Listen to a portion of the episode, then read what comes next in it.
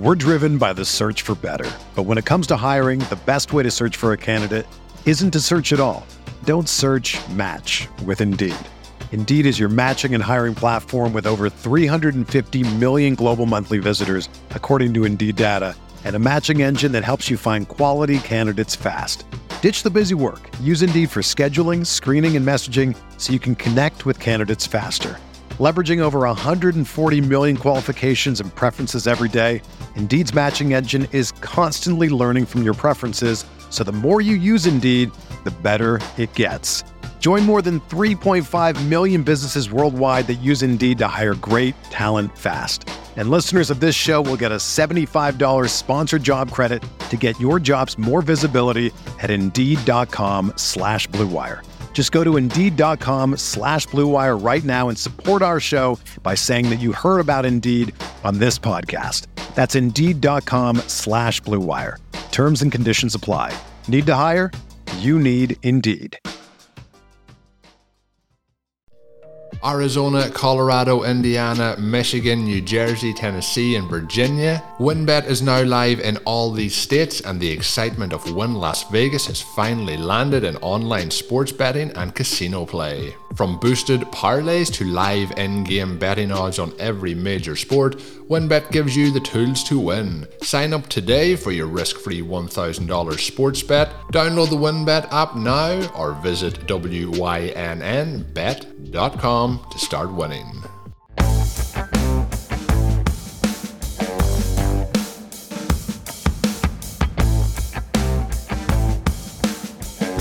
The biggest takeaways from the zero RB watch and stealing signals. That's what we're talking about today on Stealing Bananas. I'm Ben Gretch. Find me on Twitter at Yards. You can find me on Substack at bengretch.substack.com. And with me, as always, is Shawn Siegel. You can find his zero RB watch at RotoViz, all of the other great uh, weekly response stuff and, and, and other work at RotoViz obviously the, the his OT pod you should also be listening to with him and Calm Kelly. Shawn, how you doing? Good, good. We know that it wasn't the perfect week for RV slash stealing signals, or let's just say stealing bananas, fantasy teams. But it was such a fun week. It only took me a very short period of time to overcome the sort of fantasy team grief and get into the writing flow for this week that had so many cool things happen. Uh, ben, you and I also did have a, a, few decent things happen. Our team that we drafted with Davis that we refer to from time to time, and and all the different discussions that we had, the debates that we had, the things that we thought we did right, that we thought we did wrong. Some of those things change on a weekly basis. I don't think it's a big takeaway for the week at all, but uh, we do have Mecole Hardman on that team, and he actually did have a role for the Chiefs finally that wasn't terrible. So he is an option.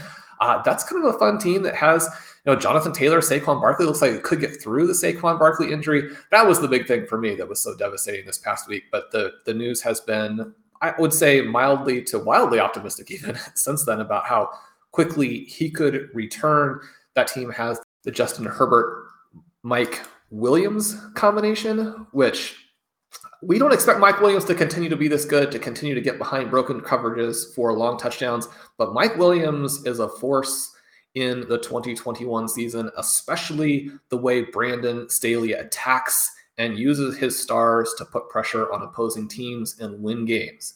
And so that one has been a lot of fun. A lot of other cool things happened this week, Ben. Uh, what were your reactions to this week where it wasn't necessarily our players, but a lot of cool stuff happened? Yeah, I mean, there was a lot of really fun stuff. I agree with that. Um, you know, you you had said on our show quite a bit this off season that basically that Lamar Jackson should be the, the the overall QB one more or less. I think his explosion this week was, you know, obviously a major major storyline. Broke all sorts of records. He set the all-time record for completion percentage in a game with at least 40 plus pass attempts. It was literally Lamar's third career 40 attempt game. One of those in the postseason. I don't know. Uh, you know, ESPN had tweeted that or uh, that stat out. I don't know if they're looking at regular season or regular season plus postseason, but it was only a second career regular season game with over 40 attempts because he adds so much value as a rusher. He doesn't necessarily throw a ton, and, and they've been run heavy. The fact that he now holds the completion percentage record. I mean, I went back and looked like Drew Brees is the completion percentage god, right? Like he had 115 career games with 40 or more pass attempts. 115. And he only had over 80% completion percentage in those games six times. His, his all-time high was like 82.9%. And you had Lamar up at 86%. I mean, it's it was such a fascinating thing. It, it's a record that Lamar Jackson has no business holding. I mean, he's already breaking so many other records. He break, you know, breaks the all-time quarterback rushing record in 2019. He's probably going to break his own record at some point in his career. So many records he's going to hold or set or has set that include, you know, rushing plus passing. You know, the, the ability to run for X amount of yards and also still do these things as a passer. Lamar Jackson has been criticized as this like inaccurate passer and he ends up now holding the all-time record in a single game at that much volume for completion percentage. Just an insane, insane stat for a guy like him to have. Like, just you cannot possibly overstate how insane that is. And then we know that the Colts have some weaknesses on defense. They suffered some in-game injuries that made things a little bit worse. I mean, and this isn't to knock Drew Brees because the whole thing that you're trying to do as a head coach, as a schemer, as a play caller, and then as the quarterback are to take advantage of your strengths. We especially know that down the stretch of his career, where Drew Brees seemed to complete every pass he threw, those passes are not traveling a great distance in the air. And, you know, sometimes the air yard stuff can be a little bit overstated in terms of the importance because not enough nuance is brought. But I don't think that you can overstate the fact that Lamar Jackson is not throwing the ball short and that while he is not a particularly good short passer and he's not a particularly accurate intermediate passer, when you have a guy who scrambles and runs like he does and can take an advantage when the defense is pulled deep and is also one of the best deep passers in the game.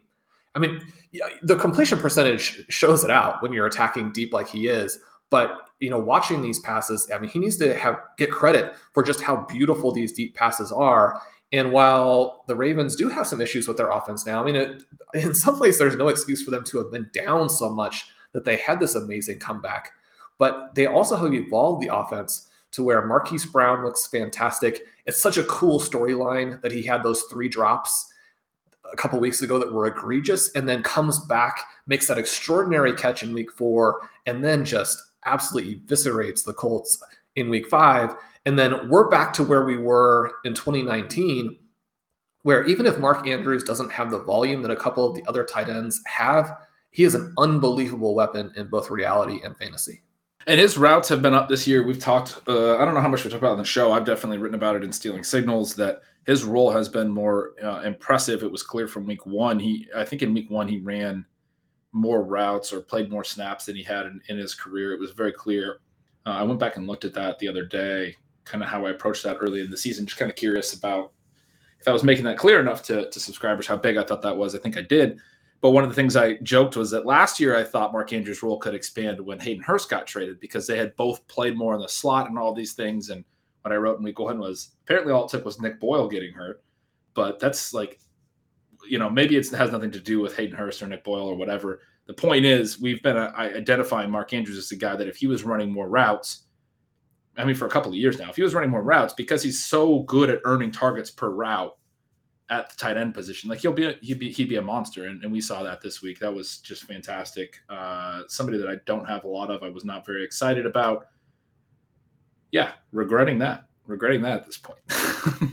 um, Shawn, the biggest thing I, I joked on Sunday in our show or joked or just commented or whatever. There was a couple things in the afternoon show that I that had wanted to talk to you about that we you know we that you hadn't gotten to or or what have you. But the biggest one I wanted to talk to you about was Kadarius Toney because he's not really a you know a rotoviz type guy, and he had just had another fantastic game. What's so impressive about what he's done is for a guy with a prospect profile that.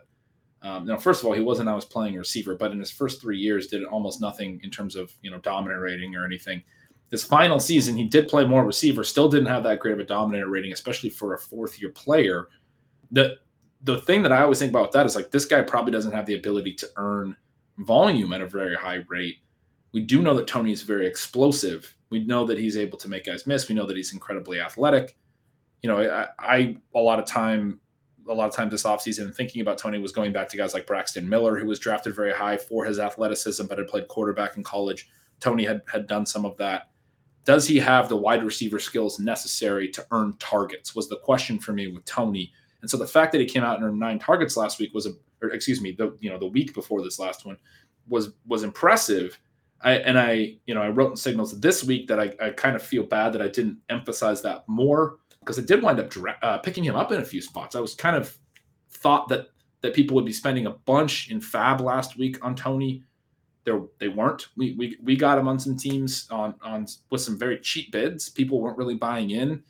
Yet, you know, the ability to earn targets was the the clear signal right away because we know the guy can do stuff after the catch. We know that he has the athleticism and all those things. It's just a matter of can you get the volume. Now they had a ton of injuries in this game, the Giants, but Toney comes out and gets what was it 13 targets 10 catches? I mean just an absurd amount of volume again. And he didn't even run that many routes. His route uh route share came down from the week prior.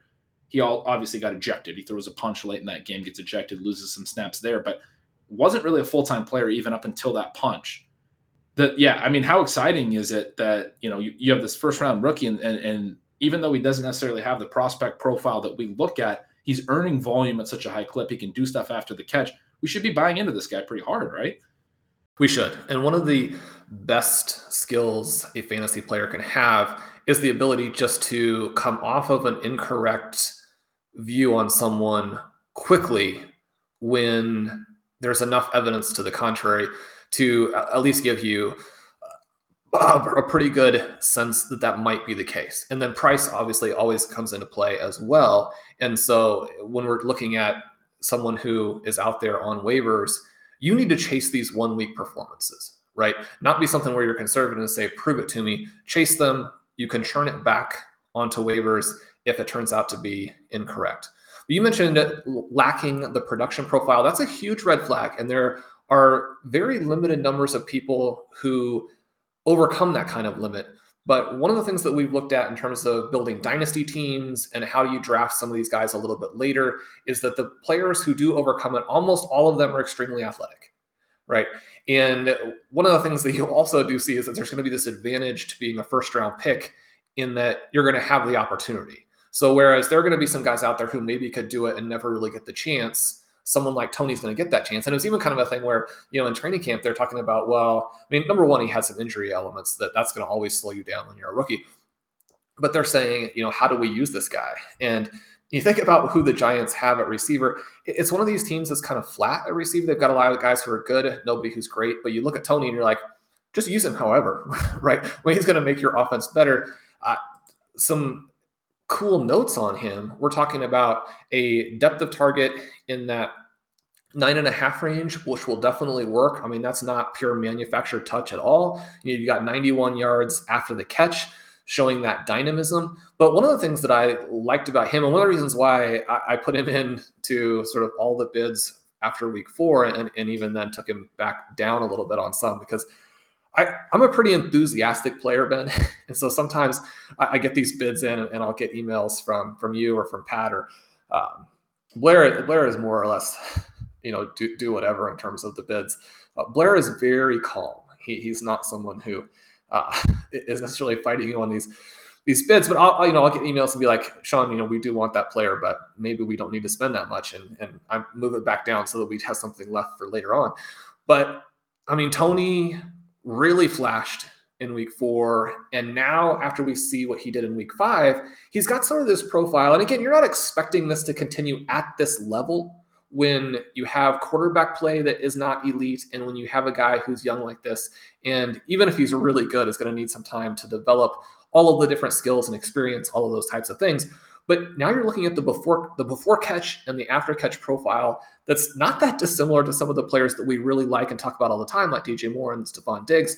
Man, it'd be nice to see some of that from Stefon Diggs at this point.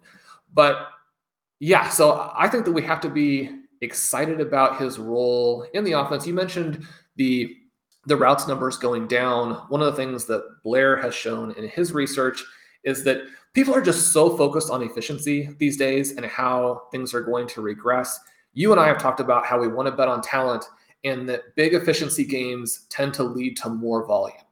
And so even though we don't expect him to go, you know, 10 for um, 189 and and one every week, we expect his role to increase. And I think that that's important within the context of some of these guys are going to be coming back. Sterling Shepard's going to be back. You know, Darius Slayton is going to play.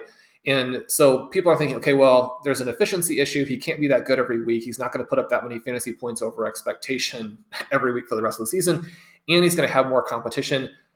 Those things are true. We don't expect him to be this massive every week, but he's going to be a fantasy factor. And it's one of the things that's kind of cool too about just watching the games. I mean, you watch them play in this one, and there aren't that many players who appear to have video game like qualities compared to NFL guys. Everybody is just so athletic. But you do see it with Tyreek Hill. You do see it with one of our favorite guys that we're going to talk about in a minute in Rondale Moore. And these last couple of weeks, we've definitely seen it with Kadarius Toney. Yeah, absolutely. I think um, that point about watching the games, it, it, we were talking a little bit before, and I, I talked about this in signals a little this week that I, a lot of sort of the the data and and role stuff and routes and all that is becoming a lot more known. Um, there's not like a, necessarily a huge edge in identifying that somebody is is being used in a way that you know the market isn't necessarily knowing. I mean, that's especially true in, in places like DFS, um, where you know ownership has, has started to flow more towards you know role as opposed to just like production. And guys that are producing it sometimes are not even you know being rostered a ton, at least since you know maybe three, four, five years ago. it, it is interesting now that I think one of the big advantages almost is just watching the games and being like, this guy's good. like, I know that that seems like a little bit simplistic. It's certainly not the way that that I came up playing fantasy, but Kadarius Toney's routes were good. He was getting open in a way that was like very hard. You can see how he could consistently re- repeat that. I mean, you, you have to be able to apply this stuff to certain other things. You have to be able to apply it to, you know, long view stuff related to the actual players. You know, is this a flash in the pan or are there reasons that we could make an adjustment? To your point, the data does show that when guys aren't necessarily productive, and you always harped on this, you were early on Chase Claypool for this reason. It's because they have unique physical traits. That's something that Toney has, as you just mentioned. So we, we have to be able to apply these things. At the same time, and part of the reason I said that was we have to understand that the consistency is really important. And I think that's why dominator rating has always shown. That's the way I've always thought about it. Dominant rating and production profiles matter. You got to be able to consistently earn volume, consistently get open. It's not about making that one fantastic play, it's about doing it every single snap. What Toney has done these last couple of weeks to me, just watching it, looks translatable to the ways that guys succeed in fantasy, that they are consistently able to get open he ran some fantastic routes. Like I said, he also made a couple of nice plays on the sideline down the field and showed some, you know, sideline awareness and some of those things. One was, you know, questionable. Maybe he went out of bounds. I think they reviewed it and left it as the call uh, on the field. But you know, a couple very nice plays on the on the ball in the air and things like that. That again, you don't usually see in guys that don't have that necessarily the impressive prospect profile and were maybe more of a gadget player in college. What what we're seeing though with Toney is like okay, maybe Florida just didn't understand what they had and didn't use him well. And now he's being put in situations in the pros where he's being able to show that he does have a lot of these skills. And you can see it when you watch it. You can see that he's, you know, going to continue to create yards after the catch. Look at look at what he's done when you watch him in these last couple of games. He's going to probably continue to get open that um, sort of deep whip that he ran where it was you know all over twitter where he basically was looking like he was running a post and then he swung back out to kind of a deep out. I mean he, it was a really good route and he was wide open for like a 15 yard easy 15 yard completion because he's so quick. He's so able to sell sort of that post stop and, and then break back out. It's all, i mean it's unguardable against certain defenses. I mean maybe if you're in a zone and you have somebody in that spot. But yeah he looked just so so impressive to the eye you mentioned Moore Want to talk about Rondale Moore for sure. Made a ridiculous catch on the sideline in his own right. Just a fantastic play to still keep his feet in bounds on that one. Almost had another touchdown and was ruled out of bounds. James Conner punches that in. We're still seeing James Conner in the goal line roll for anyone tracking the Cardinals running backs. But Moore, we, we talked about with DJ Moore in week one, the fact that they were using him in all these different ways. And then we've talked about him over the, the course of the season. And I'm, I'm, making sure that we get our requisite DJ Moore reference in. Can't have an episode of Stealing Bananas without it. Uh, they, they used him in the backfield when Christian McCaffrey got hurt. We saw that a little bit with Moore with Rondale Moore as well. He got, I believe, five snaps in the backfield in this game, six last week. First three weeks, he had four total. So these last couple weeks, they've started to, to line him up in the backfield. 11 snaps now over two games, uh, a lot more than they did in the first three games. He also ran more routes than Christian Kirk in this game, which I didn't expect that his role would expand at the expense of Kirk, who's been playing very, very well out of the slot. But it's been a big reason that Moore hasn't been able to play more is he's running a lot of his stuff in the slot. But but in this game, Moore maybe just because he was making plays or what have you, he winds up running more routes than than Christian Kirk, which was a really interesting development, I think, for Moore. It's what we, to your point, talk about. The efficiency leads to more opportunity. You don't always know how it's going to come, but they are finding more ways now, slowly but surely, like we said, would, would start to happen to get Moore the ball. He's very much on this trajectory that Juju Smith Schuster was in his rookie season, then DJ Moore the next year, and then AJ Brown the year after that. They're the three best examples of guys since I've been writing Stealing Signals who, you know, early in the year we're maybe playing 40% or 50% of the snaps, and then it started to tick up to 60 or 70%. And by about week nine, week 10 is usually the point where these rookies are in a full-time role. Moore looks like he's he's trending that way. Every chance he's getting, he's making explosive plays. He's making it clear he needs to be on the field. It might even be quicker for him. It might be very soon that he's playing 70%, 80% of the snaps. But yeah, very encouraging stuff. Just small stuff, but I, I thought encouraging to see them using him in different ways.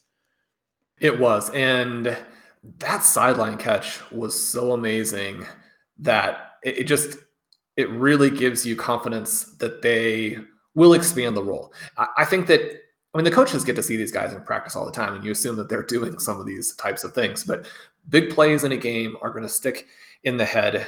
We're all emotional beings. And when you can put those kinds of plays in a big moment, it changes how the coach thinks about a player. Right. And so one of the things that we're looking for here is manufactured touches, but also regular wide receiver touches. In order to become the guy that we want him to be, he's got to be just uh, a, a, normal wide receiver. And that play illustrates how he's not just someone that you're trying to throw the ball to behind the line of scrimmage and then let them get off and run. This Cardinals receiving corps was really interesting through four weeks because you have this contrast between what we came into the season thinking and also how we think things will evolve and what's actually happening, right? Where you have DeAndre Hopkins, who led in snaps and routes, uh, AJ Green tied with him in targets. Green has this tiny edge in yards. Christian Kirk has a tiny edge in air yards. Talking about you know just the whole team, and then Moore, even though he is way back in terms of snaps and routes, you know he was tied with Kirk in targets, but and he's got these just crazy after the catch numbers, like 193 yards after the catch. Now, again, all of those things kind of make sense with the profiles of the different players. But then, exactly as you're talking about, we expect the this passing offense to evolve in a way where it allows DeAndre Hopkins to reemerge as a superstar because defenses can't key on him. And then also we expect Rondale Moore to emerge really as the number two and someone who can be just so dynamic in his own right. Now, these running back touches, I think, to an extent, are tied to Chase Edmonds not being 100% and them not being able to get him some of the plays that they would normally have gotten him. Uh, we've kind of talked on the show, I think, about how just watching every once in a while you'll confuse the two guys, which is a real compliment to Edmonds because Moore is just operating at such a different speed that the fact that Edmonds also looks you know, occasionally at that level really speaks to how explosive that he has been. But yeah, I mean the the touch that Moore gets that sets up the James Conner touchdown. I mean James Conner, you know, if if it's not one of the absolute stars to lead the NFL, well, I mean I guess that goes without saying. Let's not eliminate the stars. Let's just say James Conner is going to lead the NFL in rushing touchdowns, right? I mean maybe we get to, to 25, 26, something like that. I think people are going to hear that and say Derrick Henry still exists, but he doesn't exist in our world. no, he he does. We were both joking that. Uh, well, I actually did watch the game. Ben, that's one Ben has has put to the side, and so Ben doesn't know that Laviska Shenault almost scored two touchdowns, and then we'd be saying, "Oh, you know, we were we were right about him." Uh, no, but but it's very exciting to see this game because it shows all of the different ways that Moore can impact a game. And Ben, I think you're exactly right, or at least I want to believe you because it's something that I also believe that another month from now, and when you're talking about the big games that happen in the fantasy playoffs, people are going to be talking about Rondale Moore. People know that we like him. We do get offers in our leagues, some of the ones that we have together, some of the ones we have separately, where people will offer to trade us Rondale Moore for like five future first round picks. And you know, we just have to just politely decline because five first round picks is too many. But if anyone wants I to trade us Rondale Moore at, a decent price, at the market price, we will snap him up in a heartbeat it was an exciting game for the Cardinals. But within the context of this was a weird one. I think that people who are higher on AJ Green and Christian Kirk are going to say, well, guys, look, I mean, the Cardinals didn't actually score in this game. So uh, that's also an issue. Yeah, but I mean, yeah, that's a fair point. When and, and we talk about that, when teams don't necessarily do well, then you know, I mean, it, like it really is so simplistic. But like, is the player doing well, and is the offense looking good when the player is doing well? Um, it's sort of a point that we made we made about uh, Clyde Edwards uh, who's now unfortunately injured. But like when the Chiefs were using him and he was producing, their offense was doing worse. They were losing games. That's not the way. That's not their identity. That's not the way they want to play. They're they're sort sort of being forced into that based on the way defenses are are, are taking away the things that they actually want to do and, and dropping into coverage and not allowing the deep passing. And so yeah, that could be a concern. I don't think that should be a major concern for Moore for a couple of reasons. One, obviously, he was not the reason that they didn't produce. You know, like his plays were the ones that were actually helping them, and everything else was the stuff that wasn't. Uh, and then number two, uh, you know, something we have to mention is Maxx Williams goes down. He's been playing a pretty big role for a tight end for the Cardinals. You know, we haven't seen Kingsbury do a ton of the like he did some four wide, wide receiver stuff last year, was up there with the Bills, uh, like the most in the league but that's not like a, a massive percentage of the snaps. Uh, or it wasn't last year relative to whatever his first year was. Was it 2019, two years ago? I guess that's right. They came out of the gate running four wide at a, at a crazy high rate. It was like 80% of their snaps, right? And so it was like every single play, and it wasn't working. It was causing some issues that they didn't have tight ends on the field. They were getting pressured too much. Their offense didn't work right away in Kyler's rookie season. What I think um, we might see now is is more of these four wide sets now that Maxx Williams is not involved. That they get more on the field that way as well. It'll be interesting. I mean, they, they might go to like Darrell Daniels or Demetrius Harris. They've used some other tight ends a decent amount as well. But yeah, I mean, I don't I don't know how their offense will evolve. Obviously, it's been really clicking, and in this game, it wasn't as good. To your point, this was like the first sort of average game for Kyler Murray. I think it's hard to say that was based on Moore though.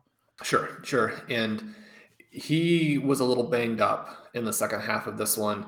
Had didn't seem like his right arm was 100%. And we know that for any quarterback, and, and, definitely we saw last year with Murray, the huge splits in multiple ways, uh, all of them going negative when he was not 100% out there playing. So hopefully that will just be a one week blip and he'll be more or less back to normal next week.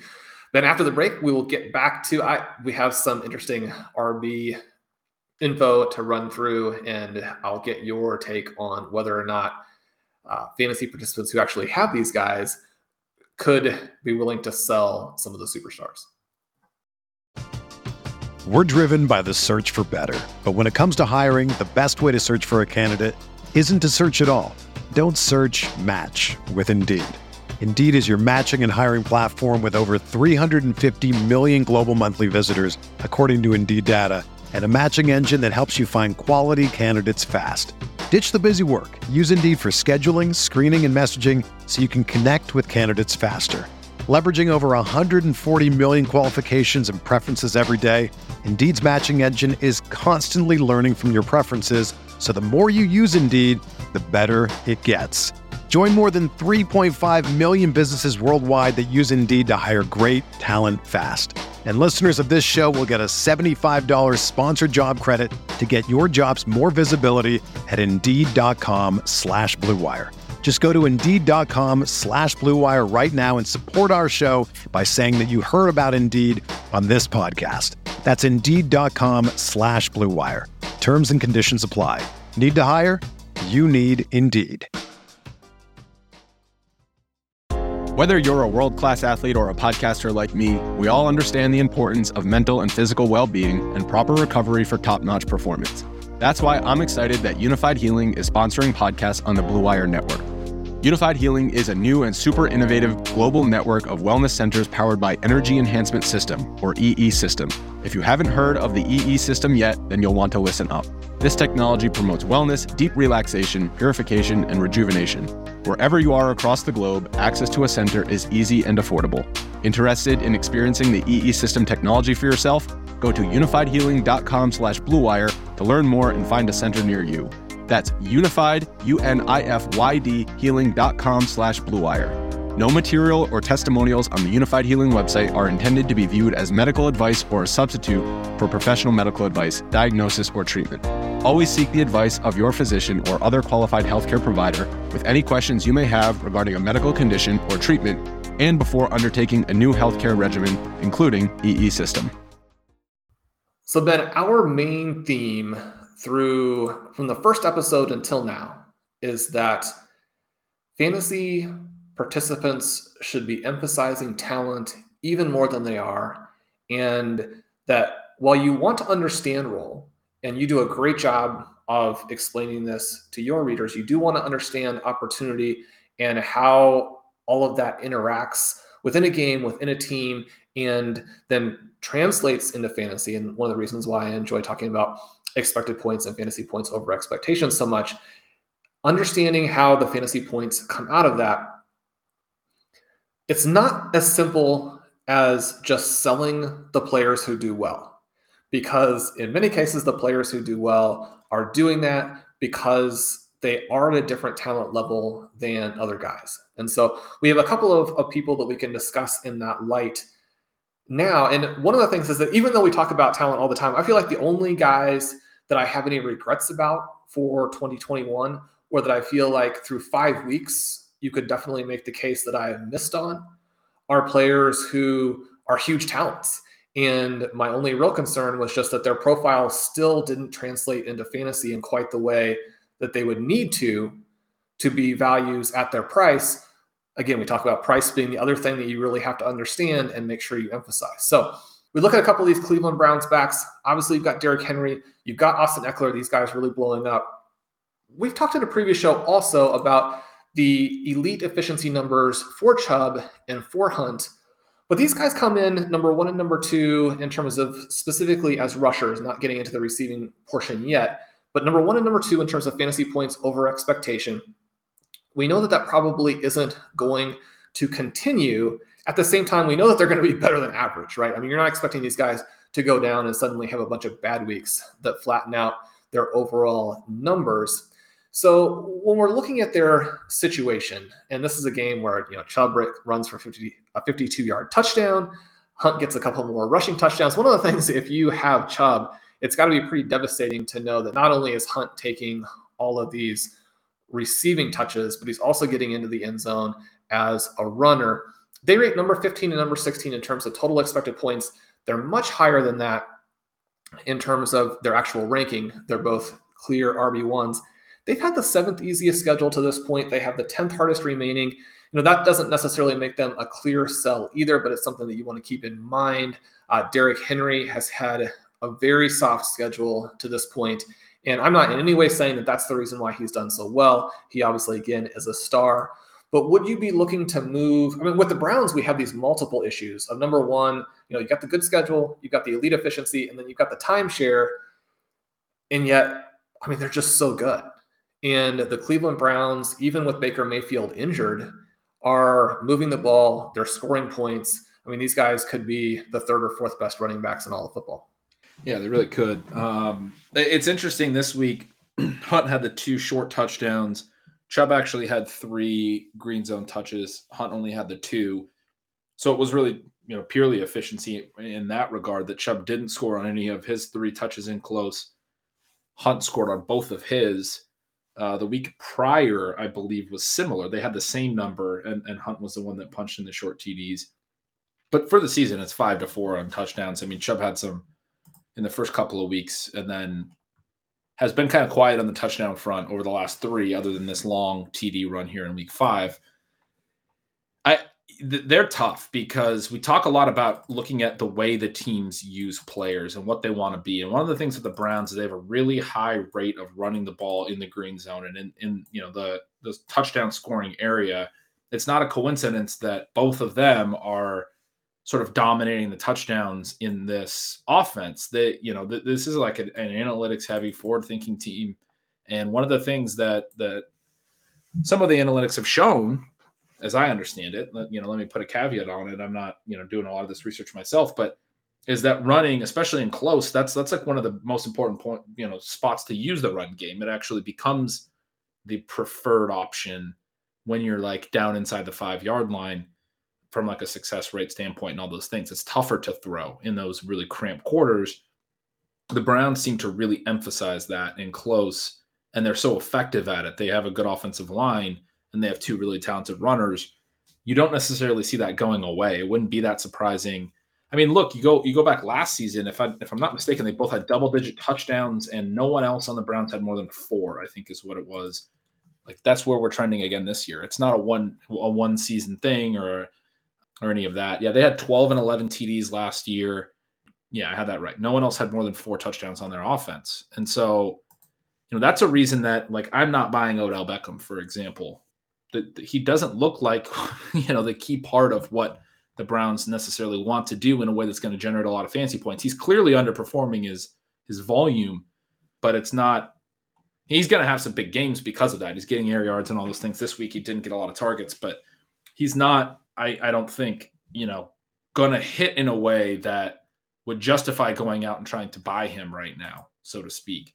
These backs, I think, are going to continue to score touchdowns and it won't be as extreme of a split as it has been so far, but this is the way the team wants to wants to do things.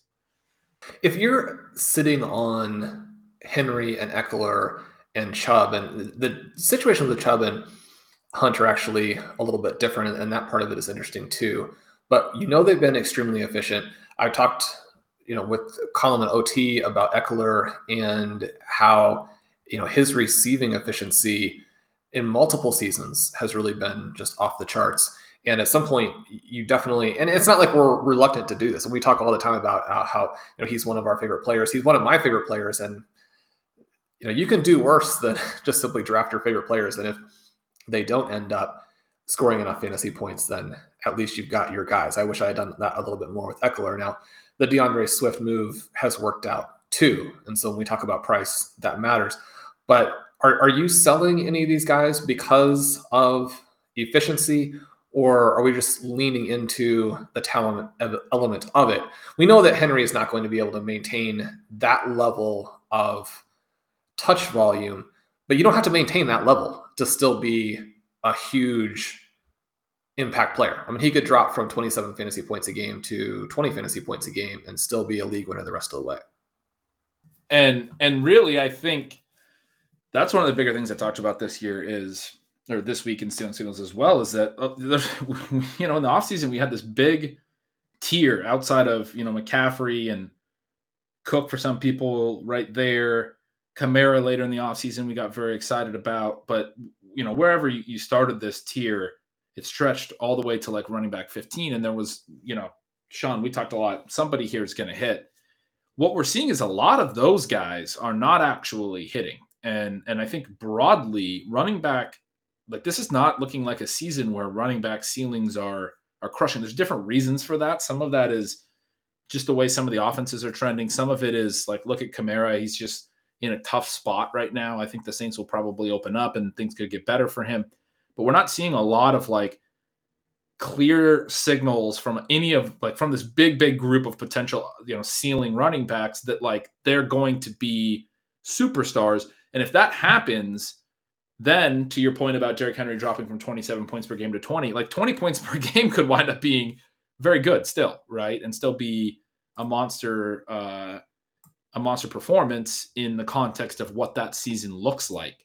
And I'm not sure that that's the way it's going to stick. I'm sure, you know, I still expect some of these guys to to wind up looking great, but I mean, you go down the list, you know, some I'm looking at the overall point scoring leaderboard right now. Right now, Najee Harris is in third. A lot of that is just based on receptions. There hasn't been a lot of efficiency there. Ezekiel Elliott's fourth. He's been great, but they've also been in some game situations, I think, that have pushed them more towards the run. They do want to be more of a pass first team. You have Pollard there. This past week, uh, Elliott and, and Pollard combined for 40 touches. That kind of thing isn't going to happen all the time. You know, you go back to like the Chargers game, Chargers were taking away what Dallas wanted to do. It was kind of like the Clyde Edwards Helaire point. They had to run the ball, sort of. They're running effectively, and Zeke looks great. And I want to say all of that, but I'm I'm not expecting Zeke to continue to produce at the level he has the rest of the way, and he's only at 19.1 points per game. Uh, you know, D'Andre Swift is right behind Kareem Hunt. They're two guys that you know. I still think Swift has a ton of ceiling, but I'm not sure that he's going to be that guy. Aaron Jones comes up next, has the one monster game. We're also seeing AJ Dillon involved. Kamara comes next. James Robinson. I like some of these guys. We get down to Jonathan Taylor, who I looked so explosive on Monday night. I like a lot of these guys. Uh, Gibson, Mixon. You know, now I'm at running back 13, and you know, Saquon's down at running running back 17. He's injured again. All of those names we, we thought had ceiling profiles. There's not a ton in there that you're like, yeah, they're hitting their ceiling, or or there's imminent evidence that they're going to hit their ceiling, other than Henry and Ekeler, basically as the two that really really stand out. Uh, and some of those other guys that are up near the top, Najee Harris, sure, like has has looked great and, and could could have a, a ceiling, but it, it's tough to to you know. I last week in Stealing Signals, I suggested that I probably would be selling Derrick Henry if I had him anywhere. I don't, and I don't have that question because they're using him over 30 touches per game right now. And it's look, I understand he's different. I, have been comparing him in some of my conversations to Jim Brown this week. Jim Brown, over the course of his career, I don't believe ever missed a game. Led the league in rushing yards uh, in all but one season of his career.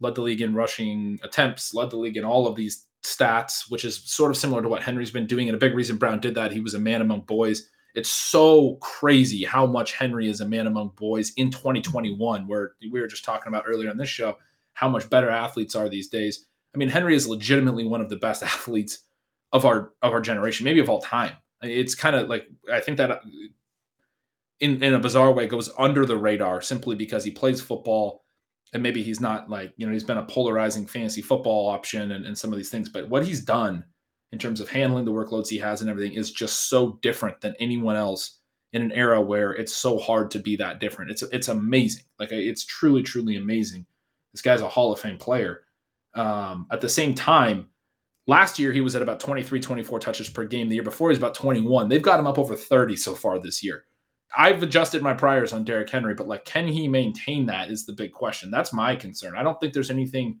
that's uh, problematic about whether or not he will produce enough points in the 2021 landscape to be good at fantasy if he's on the field. The question is like, is there a point at which Derrick Henry can't keep doing this, or is he literally mm-hmm. Jim Brown? I mean, that's that's the only comp I can make where he can go his entire career Jim Brown and and continue to just lead the league in rushing every year it seems impossible for a player to do that in 2021. And I mean, I, I my all of everything that I know about fantasy says this guy has to wear down at some point. They've leaned on him heavily late in seasons in the past few years. They're leaning on him so heavily early this year. We have 17 games. I'm I'm concerned about things that I every time I've ever been concerned about it, he has absolutely made me look ridiculous. And so I'm almost like hesitant to even say everything that I just said out loud. Well, but those are good points, and uh, I think that there's. I also like the fairness of it, of saying, you know, look, I, I do have to keep adjusting because you know he's proving the things that uh, his most ardent defenders have suggested, and just what his you know his own talent level suggests from time to time. Even more than being worn down, or in addition to, I think we have the issue of the Titans aren't very good, and you don't get to play the Jaguars every week. And so they are going to face some game scripts that are not nearly as favorable for giving him that many touches. And I do think that the sort of mild emergence of McNichols, I think the potential, and maybe this is one where should just let it go. But with them having designated Darrynton Evans for return, I don't think the receiving touches that he got early in the season are likely to continue. In part because they do need to continue giving him all those rushing attempts because he's so good in that in that area, right? And so some of those things will bounce back a little bit more toward normal. I was looking at this week in one of the articles that Najee Harris, because he's got that massive workload and his share of the team opportunities is so high that his average EP numbers are actually just the tiniest fraction ahead of Henry. But because of efficiency, he's given up 44 points right? And so that's where the big gap comes. Now, some of that is going to bounce back, but in terms of the overall numbers, I think the gap is going to widen, right? So Henry is not going to be as efficient, and Harris isn't going to be as inefficient. But the gap between those two guys is going to continue to get larger in terms of total numbers as we go forward. So I think Henry continues to pull away, you know, in that kind of category. You mentioned all of these guys who are kind of in this big tier. And one of the things that happens, and it's, you know, it's always frustrating when it kind of happens to your guys. But one of the reasons why we talk about zero RB or modified zero RB, and then just the bigger thing of having humility overall, is that you don't know where the injuries are going to come. And probably the four best guys in terms of the really big ceilings are McCaffrey, Cook, Kamara, and Barkley. Well, three or four of those guys have missed either multiple games, uh, in some cases left games early. If you have McCaffrey, if you have Barkley, and they go down in the first quarter, then not only do you not have them for that game, but you actually started them. So it's not like just a game where you can't put them in, but you actually put them in for a zero or for a low number. And so fantasy participants in that situation are having to deal with that. But it has been kind of a season where some of those guys that we like the best have been hit on some of those things. And then you have people like Clyde Edwards-Helaire who just was not doing what we needed to see from a profile in any way, shape, or form anyway. I mean, those two 100 yard games that he has as a rusher not only are not that valuable, but but appear to be pretty fluky. You know, so we have some of those things in addition to the injury there. But I think when we come all the way back around to it, the the main takeaway here is that the Browns running backs are good, Derrick Henry is good, Austin Ekeler is good, and Cordarrelle Patterson is the key to the 2021 season.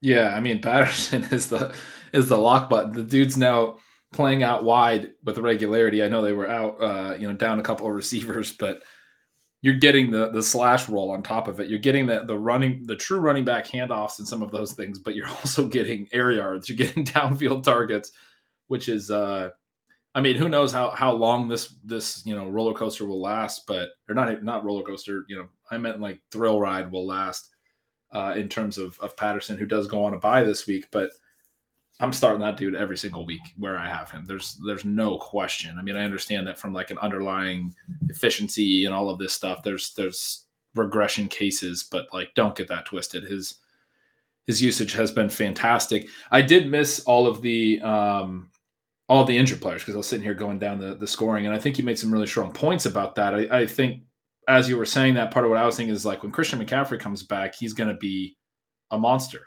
in, in fantasy again. Um, if Dalvin Cook can get right, he can be a monster. Kamara, if things start breaking his way, can be a monster. You know, one of the things with Kamara this past week, he has a multi touchdown game. He gets eight more targets.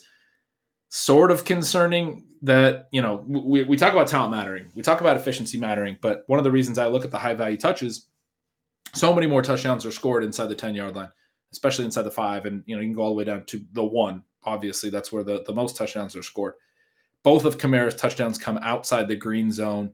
They're explosive plays that is just great evidence that Kamara is good. It's great to see and great to have the ability to do that. At the same time, this offense is not, you know, the, the old Saints offenses with Brees, they get down in there, they move it slow, they throw underneath, they get down into the red zone and into the green zone, and then they give the ball to their running backs. And Kamara used to just rack up green zone touches. And right now, what their offense is is deep shots only, basically, when they throw. And otherwise, they're actually sort of struggling to move the ball into, you know, situations where Kamara could rack up a lot of green zone touches. So I actually, you know, referenced in stealing signals and called that sort of noise that he had this multi TD game, at least in the sense that it's not like a, oh, hey, great, Kamara's back. He had eight targets and two scores. It's not, you know, he, those were both explosive plays. Good to see, not sustainably easy to do every single week.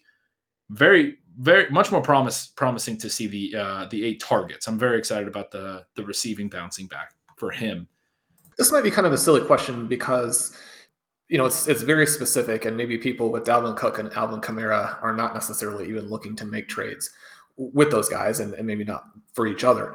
But we had some interesting information on both of those games. You go into the numbers there with Kamara. I, I did think it was encouraging And then you look at what Alexander Mattison did. And this isn't to criticize Mattison, who did actually come through with a big game. And I thought that his fumble, probably he should be ruled as progress having been stopped. You know, either way you kind of look at that. But again, there's just such this big contrast with how he looks versus how Dalvin Cook looks. And one of the things you take from that game and how valuable the touches were for Mattison is that they're willing to do that even with somebody who's not Dalvin Cook.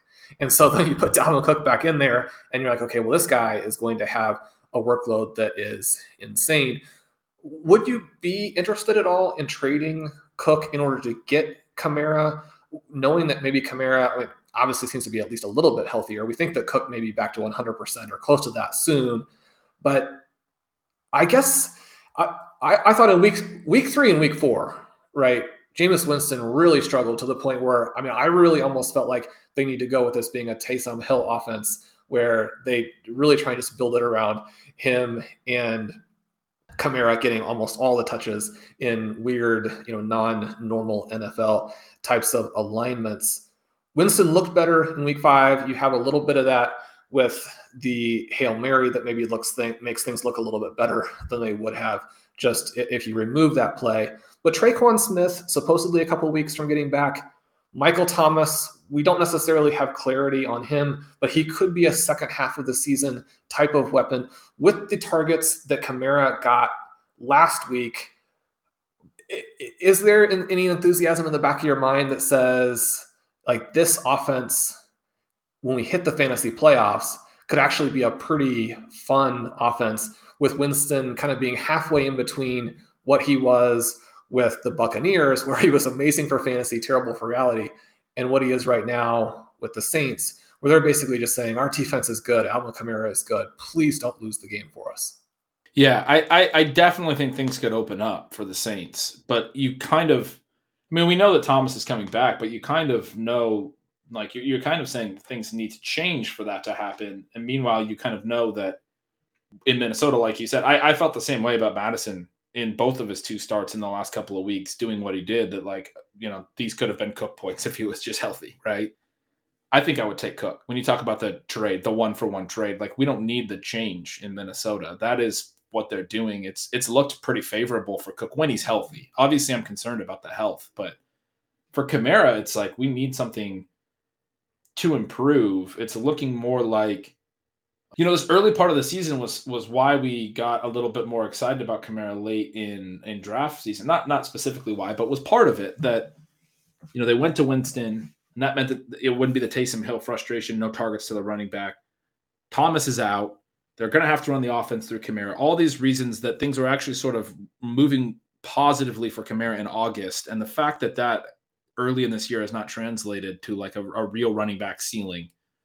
He clearly has all the talent in the world, but like the this is one where you you need both, right? You've talked about you've been talking about this in the in the show, and I love the way that you use EP to look at both the, the size of the role, but also can they be efficient? Um, the Harris Henry uh, comparison you made earlier so fantastic in, in understanding both of those things. Kamara, I expect will continue to be efficient. He can't be great in EP right now. I haven't looked at it, but like, and if he's not now, is like how how great is he going to be later? So Kamara and Jonathan Taylor actually sit in fourth and fifth, not quite to the level that we were hoping, but still in that range where you can have some enthusiasm for them. And if they really emerge, then everything changes, right? And so we have them actually ahead of Ekeler, but Ekeler already has 41 fantasy points over expectation. I don't say that from the perspective of, oh, he's gotten lucky, which I think sometimes is the way people look at it. Like he couldn't do this again. Austin Ekeler is fantastic, and the Chargers are going to continue to put him in positions where he can do Alvin Kamara like things. I mean, it's almost like these are equivalent players at this point.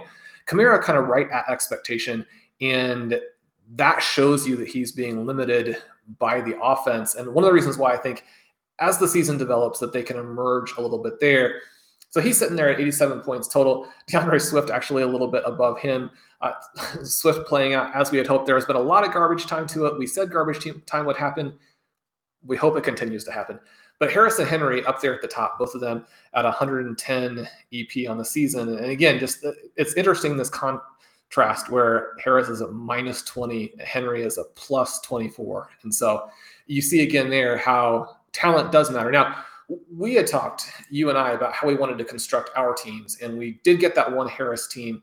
We moved him up down the stretch because, I mean, this is one where I think actually we just were almost exactly on it in terms of the role is going to make him someone who has this mid second round value. The combination of like his skill set with what they do offensively means that he's going to underperform that and yet still be valuable. The, the thing with Harris is that he has had some games in the last couple weeks, has individual plays where you kind of get excited. Juju now lost. That's a bummer. But Claypool maybe starting to emerge. I guess I, I, I watched this week with the Steelers and I have a little bit more enthusiasm for Roethlisberger, the receivers. Can they move the ball? I still think that Freiermuth could be someone who, maybe not even from a fantasy perspective, but from a reality perspective, over the second half of the season, could help this offense be better. You know, convert some of those key third downs, keep the offense moving, keep the drive going, so that they get down into the red zone. And so I wouldn't be surprised if Harris is able to pay off this role even a little bit more. There's a chance for some extra uh, touches at the end of this game last week if he doesn't you know, have a little trouble with cramps. But uh, those elements of it kind of playing out. I do like to see Kamara and Taylor at that point because it does reinforce a little bit what we're talking about in terms of role. And I guess I just like the talent for those guys so much that I think we will see that manifested in efficiency a little bit down the stretch. And then maybe Ben to wrap up with Taylor, one of our guys. We started the show with him, kind of finishing finishing the show with him.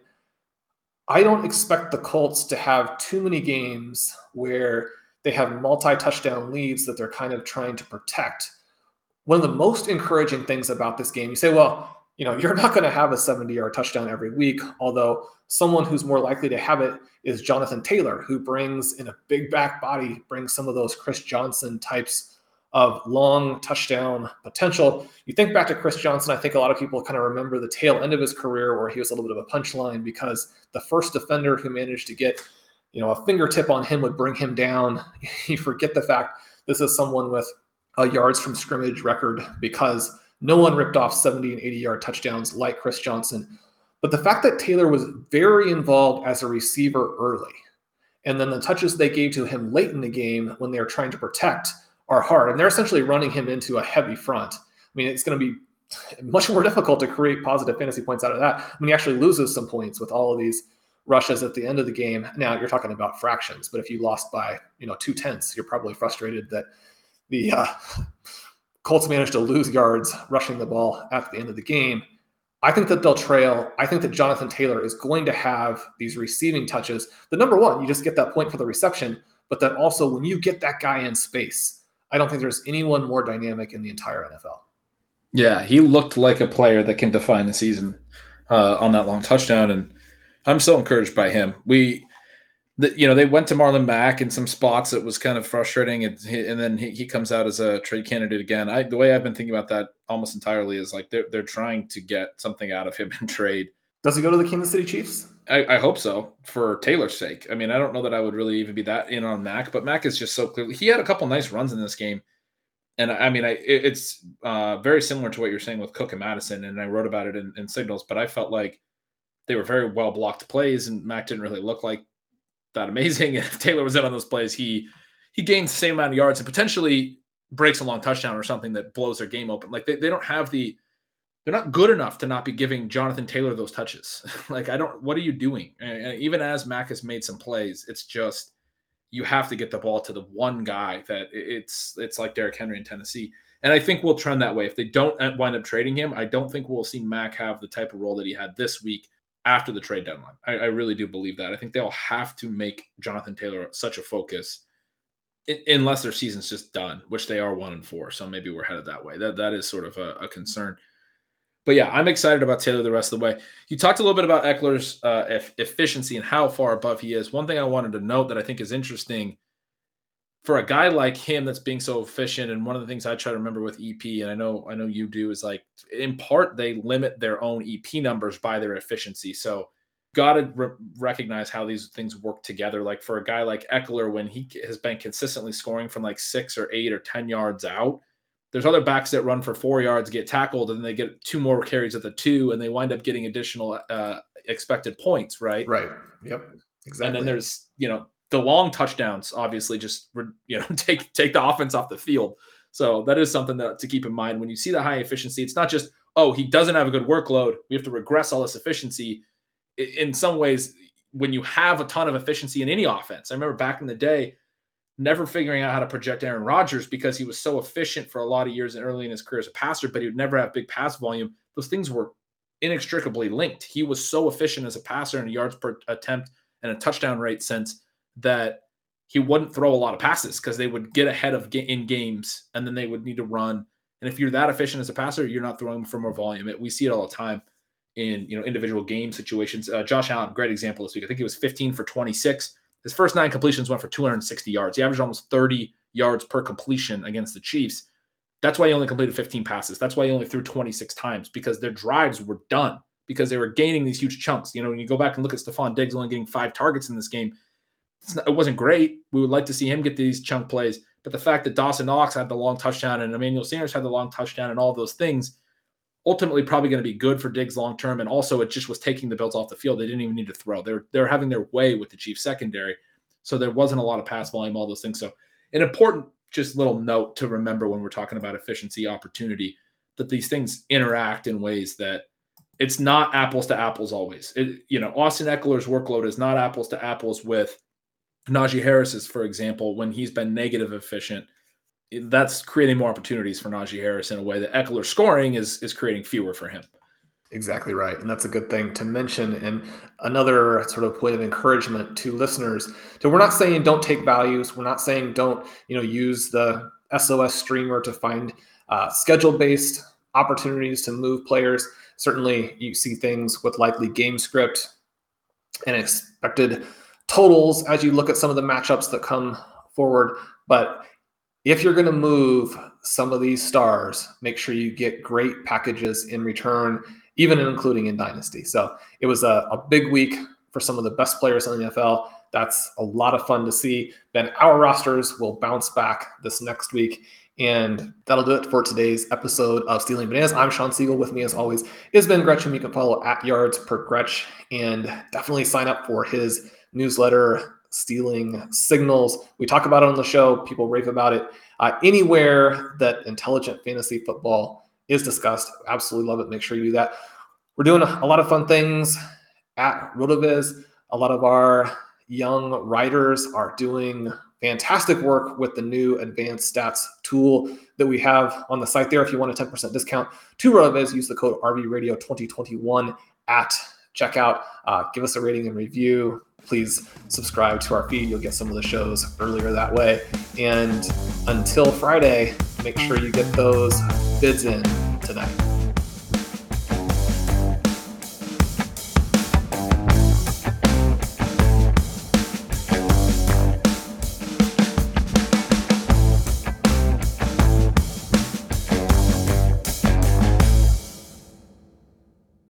It's happening daily we're being conned by the institutions we used to trust. The mainstream media is distracting us with meaningless headlines instead of focusing on the harsh realities facing American families. Time is short before something big happens, and that's why so many folks are preparing. They're becoming self reliant by investing in emergency food storage from My Patriot Supply. Go to mypatriotsupply.com and secure four week emergency food kits for each member of your family. Each kit contains tasty breakfasts, lunches, and dinners, averaging over 2,000 calories per day. Save $50 on each four week food kit you purchase. Plus, get free shipping on Ready Hour four week emergency food kits. You're not ready if it's not Ready Hour foods. At My Patriot Supply, you can also get solar power generators, water filtration units, heirloom seeds, and survival gear. Order by 3 p.m., and your unmarked boxes ship the same day. Shop MyPatriotSupply.com today mypatriotsupply.com.